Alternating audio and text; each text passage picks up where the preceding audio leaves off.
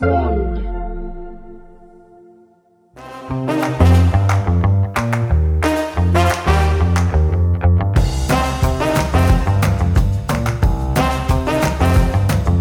merhabalar. Global İşler'de yine Want Media Network'ün Emirgen stüdyolarında bugün çok önemli bir konuğum var. Gerçekten çok mutluyum. Magdalena Yeşil. İyi ki geldin Magdalena. İlginç bir sohbet olacak. Biraz Magdalena'nın kendisini tanıyacağız, hayatından bahsedeceğiz ama bu hayat çerçevesinde özellikle teknoloji sektöründe ama bence bütün sektörlere yönelik olarak Magdalena'nın kitabında kadınlardan bahsediyordu. Ama bence hem kadınlara hem de erkeklere yönelik olarak neler yapmalı, hayata nasıl bakmalı, iş hayatında, özel hayata, bunların kesişimi nedir? Özellikle teknoloji işinde bu nasıl oluyor? Biraz bunları konuşacağız. Ama önce Magdalena'yı biraz tanımak istiyoruz. Ben tanıyorum. Dinleyicilerimiz tanısın diye Magdalena. Hoş geldin. Hoş bulduk. Biraz ki bahseder çağırdın. misin kendinden? Tabii ki. Ben modalıyım. Her şeyden önce çok önemli. Moda İstanbul'un moda semtinden. Orada doğdum, büyüdüm. Orada Üsküdar Amerikan Kız Lisesi'ne gittim. Şimdi tabii Şimdi kız karışık. değil. Şimdi Üsküdar Amerikan Lisesi oldu ama benim için daima Üsküdar Amerikan Kız Lisesi olacak. 76 mezunuyum. Ve mezun olur olmaz da Amerika'ya gittim üniversite için. Çünkü bayağı kafama koymuştum üniversiteyi Amerika'da okuyacağım diye. Ve gidiş o gidiş ondan beri orada yaşıyorum. Bütün kariyerim orada oldu. Oldu. Arada geliyorsun ama A, tabii ki. biz 10 küsür yıldır tanışıyoruz. Evet. Ee, Birazcık da orada üniversiteyi bitirdin. Sonra neler yaptın? Onları da anlat istersen. Evet. e, ilk sene Chicago'ya gittim. Chicago'da çok çok soğuk bir kış oldu orada. O da arkadaşım dedi ki annen sana kışlıkları ne zaman gönderecek? Ben de kapalı çarşıdan deri bir manto almışım. Deri çizmeler. Bunlar benim kışlıklarım dedim. Yok dedi sen Öyle dedi yapamazsın burada. Ben de ilk Boston'a gittiğimde orada bizim Dani Hoca vardı. Dani Rodek. Ussal dedi üşürsün falan dedi. Ya dedim biz Ankara'dan geliyoruz. Burası öyle değil dedi. Sonra Ne? birden bir soğudu Ocak'ta hava. Anladım yani. Aynı şey Chicago'da da oldu. Oradaki göl dondu. Hatta 50 senede en soğuk kışmış o. Orada benim gibi kıştan böyle yakınanlar iki kişi vardı. Siz nerelisiniz dedim. Bizler dediler Kuzey Kaliforniyalıyız. Orası sıcak öyleyse siz soğuğu sevmediğinize göre dedim. Evet dediler iki tane okul önerdiler. Ben de o iki okula başvurdum. Bir tanesi UC Berkeley, öbürü de Stanford Üniversitesi. İkisine de başvurdum transfer öğrencisi olarak gelmek için. Orada bir kompozisyon yazmam lazımdı. Okulumuzu niye seçiyorsunuz diye. Benim kompozisyonum çünkü orası çok sıcakmış diye işittim. Kışları soğuk değilmiş diye. Neyse o da arkadaşım bunu gönderme dedi fakat ben gönderdim. Her ikisi de herhalde bana çok acıdılar. Her ikisi de beni kabul ettiler. Önce kabul eden Stanford'dı ve direkt oradan e, ikinci senem Stanford'a gittim. Stanford'u bitirdin. Evet, Stanford'dan iki derece aldım. İlk um, mühendislik, endüstri mühendisliği, endüstri ve um, manufacturing, Evet. imalat. imalat Evet. mühendisi oldum. Fakat iş bulamıyordum. Kimse beni bana iş teklifi vermiyordu. Yaz işi. Evet. Ben de advisor'ıma gittim, danışmanıma gittim. Dedim ki bana niçin kimse iş teklifi vermiyor? Benim notlarım çok iyi. Dedi Nedenmiş? ki çünkü dedi senin Amerika'da uzun vadeli çalışma iznin yok. Yok. E ben ne yapacağım peki dedim. Burada doğru dürüst iş bulamayacak mıyım? Yani uzun vadeli çalışamayacak mıyım? Dedi ki mühendislik şey iyidir ama dedi elektrik ya da elektronik mühendisliğinden bir master yaparsan çok daha başarılı olursun. Çünkü o çok şu anda çok revaçta çok şirket arıyor. Onlar senin bütün kağıt işlerini, vize işlerini Halleder. yaparlar dedi. Ben de okuldaki karşıya karşı taraftaki şeye Bölüme bölüme, gittim. Dedim ben size başvuruyorum. Buradan master yapmak istiyorum. Dediler sen ama ön şey dersleri almamışsın hiçbiri yok. Ee, Hiç fark etmez dedim ben yaparım onları da bana listeyi verin. Listeyi verdiler. Önce o dersleri bitirdim. Sonra master derslerini bitirdim. Ve mezun olacağım. Yine gittim benim danışmanıma. Dedim ki nasıl iş bulayım? Dedi merak etme bütün istediğin şirketler seni işe alacak şirketler burada. Ve o Silikon şekilde Vadisi'nde. Silikon Vadisi'nde yani bir çevre bizim Evet. biz onların çevresindeyiz. Evet. Ve o şekilde başladım iş hayatına. sonra Sonra ilk işim, İlk- aa, başka enteresan bir hikaye de var. Okula İki kişi gelmişti. Hı hı. Bunun işverenler iki kişi, iki genç çocuk. Her ikisinin adı da Steve'di. Ve bu Steve'ler galiba 10 kişi ya da 12 kişiydik. Onlarla interview yaptık. Onlarla iş görüşmesi yaptık. Ve aramızdan diyelim 4-5 kişiye iş teklifi verdiler. Ben de iş teklifi verdiklerinden biriydim. Şirketin adı Apple'dı. O da Steve Jobs'tı. Steve Jobs, Steve Ben Jobs ve Steve. Wozniak. Evet, evet. Ben de danışmanıma gittim. Dedim ki bir iş teklifi aldım. Hayatımda ilk iş teklifi. Çok heyecanlıyım. Amerika'da. Şirketin adı ne dedi? Apple dedim. Niçin dedi bir teknoloji şirketin ismi bir meyve oluyor? Böyle meyve meyve bir şirkette mi çalışmayı planlıyorsun? E dedim niye olmasın? Hayır dedi olmaz dedi. Doğru dürüst bir şirkette çalış dedi. Mesela dedi Intel, Advanced Ciddi Micro işler daha ciddi tabii, işler. Tabii falan. onlar teknoloji. Bu meyve şirketine niye gireceksin dedi ve bu şekilde girmedim. Onları Ama kabul sonra etmedim. Yıllar sonra Steve Jobs'la bir daha Bir daha karşılaşıyorsun. evet Bir bir, de onu daha. anlat Ha, istersen. o daha sonrası evet o da ve, ve reddediyorsun. reddettim. İki kere zavallıyı reddetmiş oldum. Ama ilk seferinde ne yaptığımı bilmiyordum. İkinci sefer biliyordum. İkinci sefer bu sefer çocuklarım vardı. Hı hı. Ben yine iş arıyordum. Steve Jobs Apple'dan kovulmuştu. Sonra tekrar geri geldi Apple'a. Tekrar başkan olarak geldi. Daha yeni gelmiş Apple'a. Kendi executive timini kuracak. Güzel. Beni de biri tavsiye etmiş bu kadını e, interview yap. Interview'un Türkçesi nedir? Mülakat. Mülakat. Evet. Ha, çok zor bir kelime. İnterview diyeyim. Interview yap. Artık Bu- öyle deniyor. E, Bu şey VP Marketing. Evet. Marketingin Apple'a başına VP Apple'a Marketing. VP Marketing olarak al. Neyse adam beni şey yaptı. Steve Jobs beni davet etti evine. Bütün hafta sonu beraber çalıştık. Önce onun ofisinde çalıştık Perşembe Cuma. Sonra hafta sonu için evine evime gel beraber çalışalım dedi. Cumartesi pazar da çalıştık. Dört gün hiç durmadan en azından 15-16 saat Saat her çalıştık. gün çalışıyoruz beraber. İşte yeni bir kampanya açacak filan falan oradan geldi. Bilmem hatırlar mısın? Think Different Evet. kampanyası. O müthiş Bizim bir o şey, konuşmalarımızdan geldi. O o Wow. hafta sonu çıktı bu şey slogan. Günün sonunda pazar gününün sonunda bana dedi ki bak dedi biz çok iyi çalışıyoruz beraber dedi. Sana iş teklifi ver, vereceğim dedi. Yani ben de gel, gelip çalışmanı istiyorum dedi. Ben dedim yapamayacağım. Niçin yapamayacaksın? Çünkü iki tane küçük çocuğum var dedim. Sen evet dedi ama dedi benim de çocuğum var yani dedi. Çocuğum var diye burada çalışma var diye bir şey yok dedi. galiba. Evet. ben dedim ki bak dedim evet gerçekten çok iyi çalışıyoruz. Fakat dedim ben dedim senle çalışırsam senin tempon bu. Hafta sonları da çalışacaksın, gecelerde geceleri de çalışıyorsun filan. Ben bu tempoyu koyarsam kendimi çocuklarımı görmem imkansız olacak. Onun için dedim ben senin adamın değilim. Ben sende çalışırsam seni sükût hayale uğratacağım. Onun için ben şimdiden sana hayır diyeyim. Peki Ve o şekilde biraz hayır dedikodu dedim. yapalım. Ha. Nasıl yani Steve Jobs böyle gerçekten ge- Intense. gelgitleri olan falan intense evet. Evet, intense'in Türkçesini hatırlamıyorum. Yoğun Fakat yani. Çok böyle. yoğun Çok ve yoğun. çok bir de Seni yani de yoruyor. Herhalde. çok yoruyor Evet. ve yani gerçekten çok çok aa, başarılı ve zeki bir adam. Çok çabuk alış fikir alışverişi yapıyor. Hı. Sen ona bir şey Hı. söylüyorsun, o Hı. sana geri söylüyor. Ve böyle gidip gel hani tenis maçı gibi. Evet. Gidiyor, geliyor, gidiyor, geliyor, gidiyor, geliyor. Onun için yanında insan istiyor. Evet. Çünkü onu tek başına yapamıyor. Evet yani sürekli kafasındaki şeyleri böyle e, Aynen. e, git gel git gel Evet ve, ve yapıyor. gerçekten de o şekilde çalışma Hmm. tabii ki çok enerji veriyor insana. Çok heyecanlı. Fakat aynı zamanda o kadar da yorucu. yorucu. Yani bir anın yok. Hani bir oturayım da bir sandviçimi tek başıma Öyle şey yiyeyim yok. diye bir şey yok.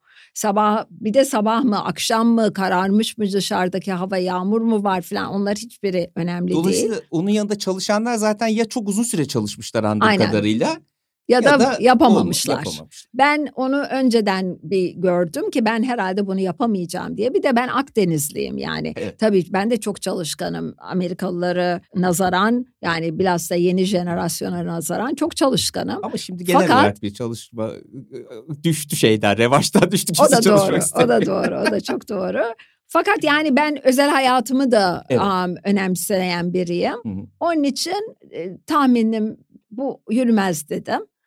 O nedenle bunu kabul etmedim. Peki şimdi biraz geri dönelim. Tamam. Oradan da belki bu özel hayat dengesine de gireriz. İlk işini nasıl kurdun? Sonra da işte o Salesforce'a doğru falan bir Tamam. gidelim. İlk 10 sene çalışmam başkalarının yanında büyük şirketlerde. Bunu da bir Ha, sorabilir miyim? Yani Tabii. şimdi şöyle bir şey var gençler ama hemen ben bir iş kurayım. Yani o iş kurmak o kadar kolay bir şey değil gibi geliyor bana. Korkunç bir şey. Değil mi? Yani Evet. bir yerde çalışmanın müthiş bir faydası var. Evet. Hem bilgi görgü edinmek anlamında hem ilişki ağları, networkler Çok doğru. anlamında hem de Çok kendi doğru. e, markanı oluşturmak Evet, anlamında. Bence bu gençler için gerçekten kötü bir şey. Hani entrepreneurship, entrepreneurship illa sen girişimci ol, ilk günden girişimci ol. Bir kere girişimci olmak gerçekten çok zor. Zor. Bütün hayatını alıyor. Hı hı. Yani günün, akşamın yok, özel hayatın yok. Ve de yüzde 90, yüzde 95 bu yeni girişimler gerçekten Batıyor. çalışmıyor, batıyor. Ve onun için sadece hayatında bunu görmüşsen başkasından da bir öğrenme şansın olmamış. Her şey senin üstünde, Doğru. her şey senin omuzlarında.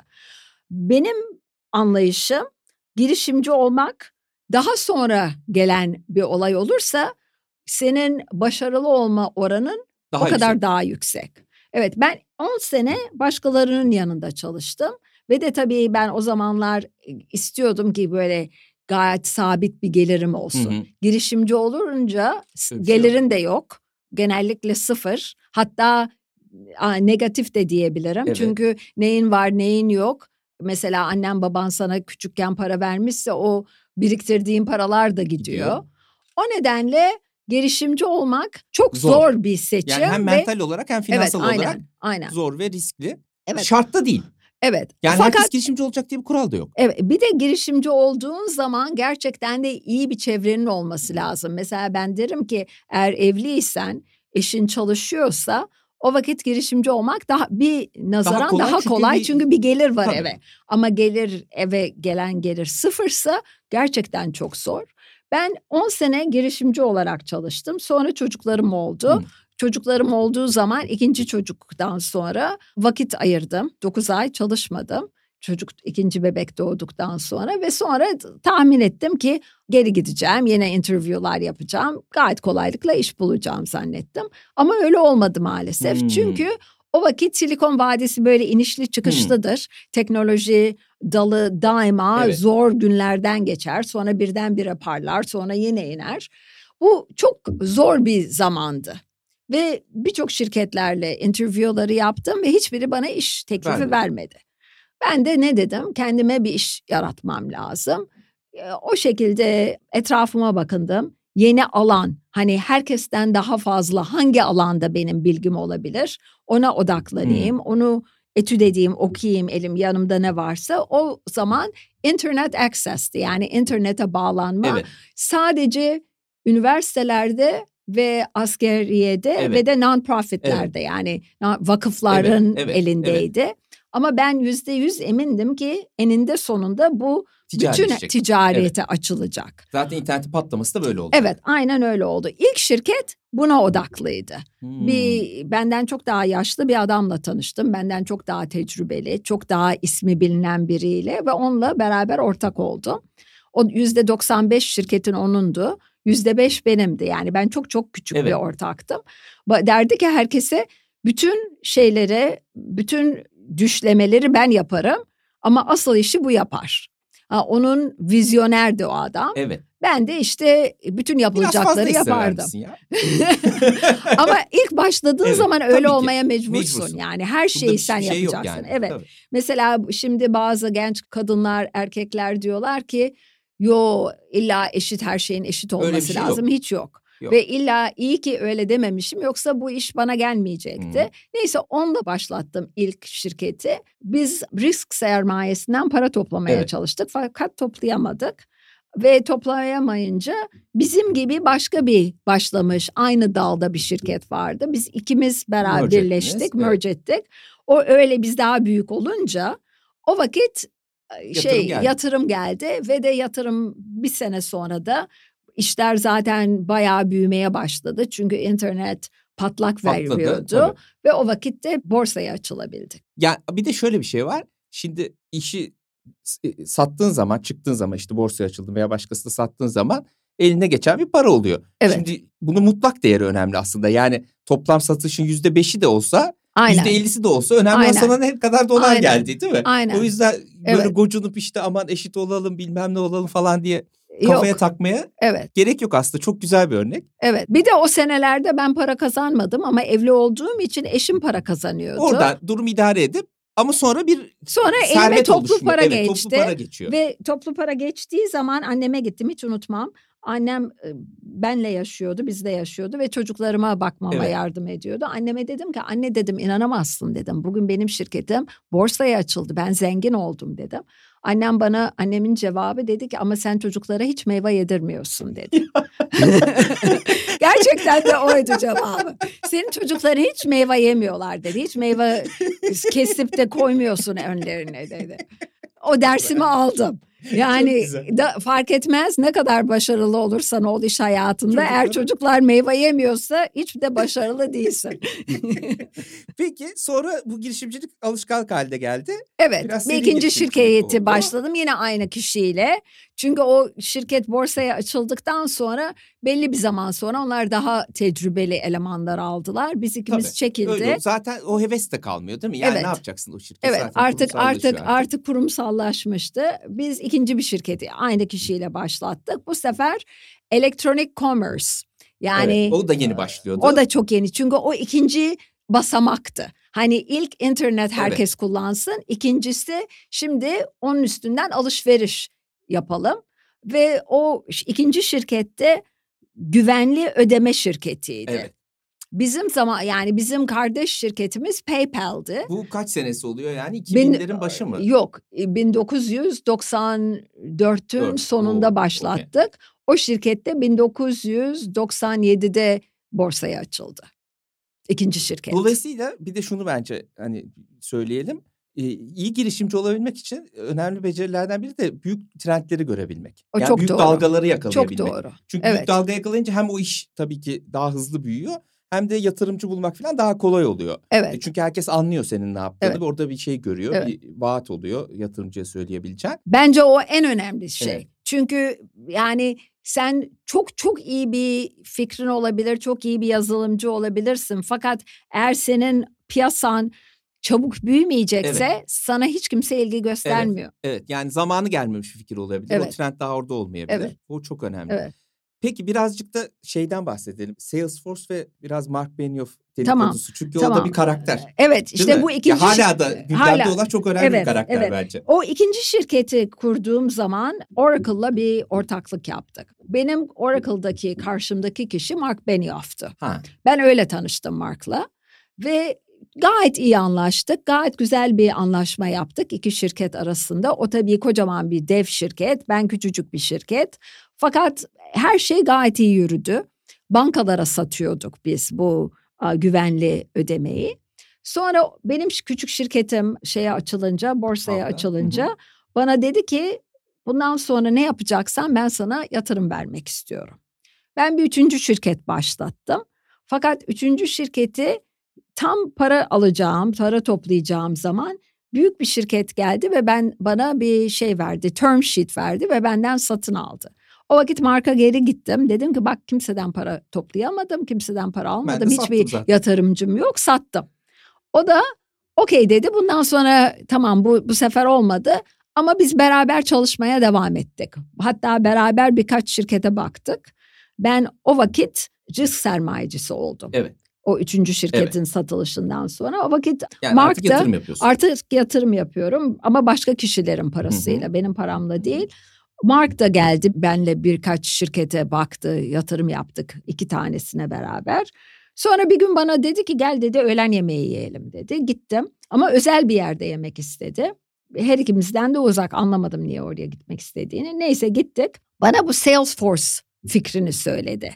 Çünkü o zaman enterprise software dediğimiz Evet. şey değişik şirketler lisans alırlardı.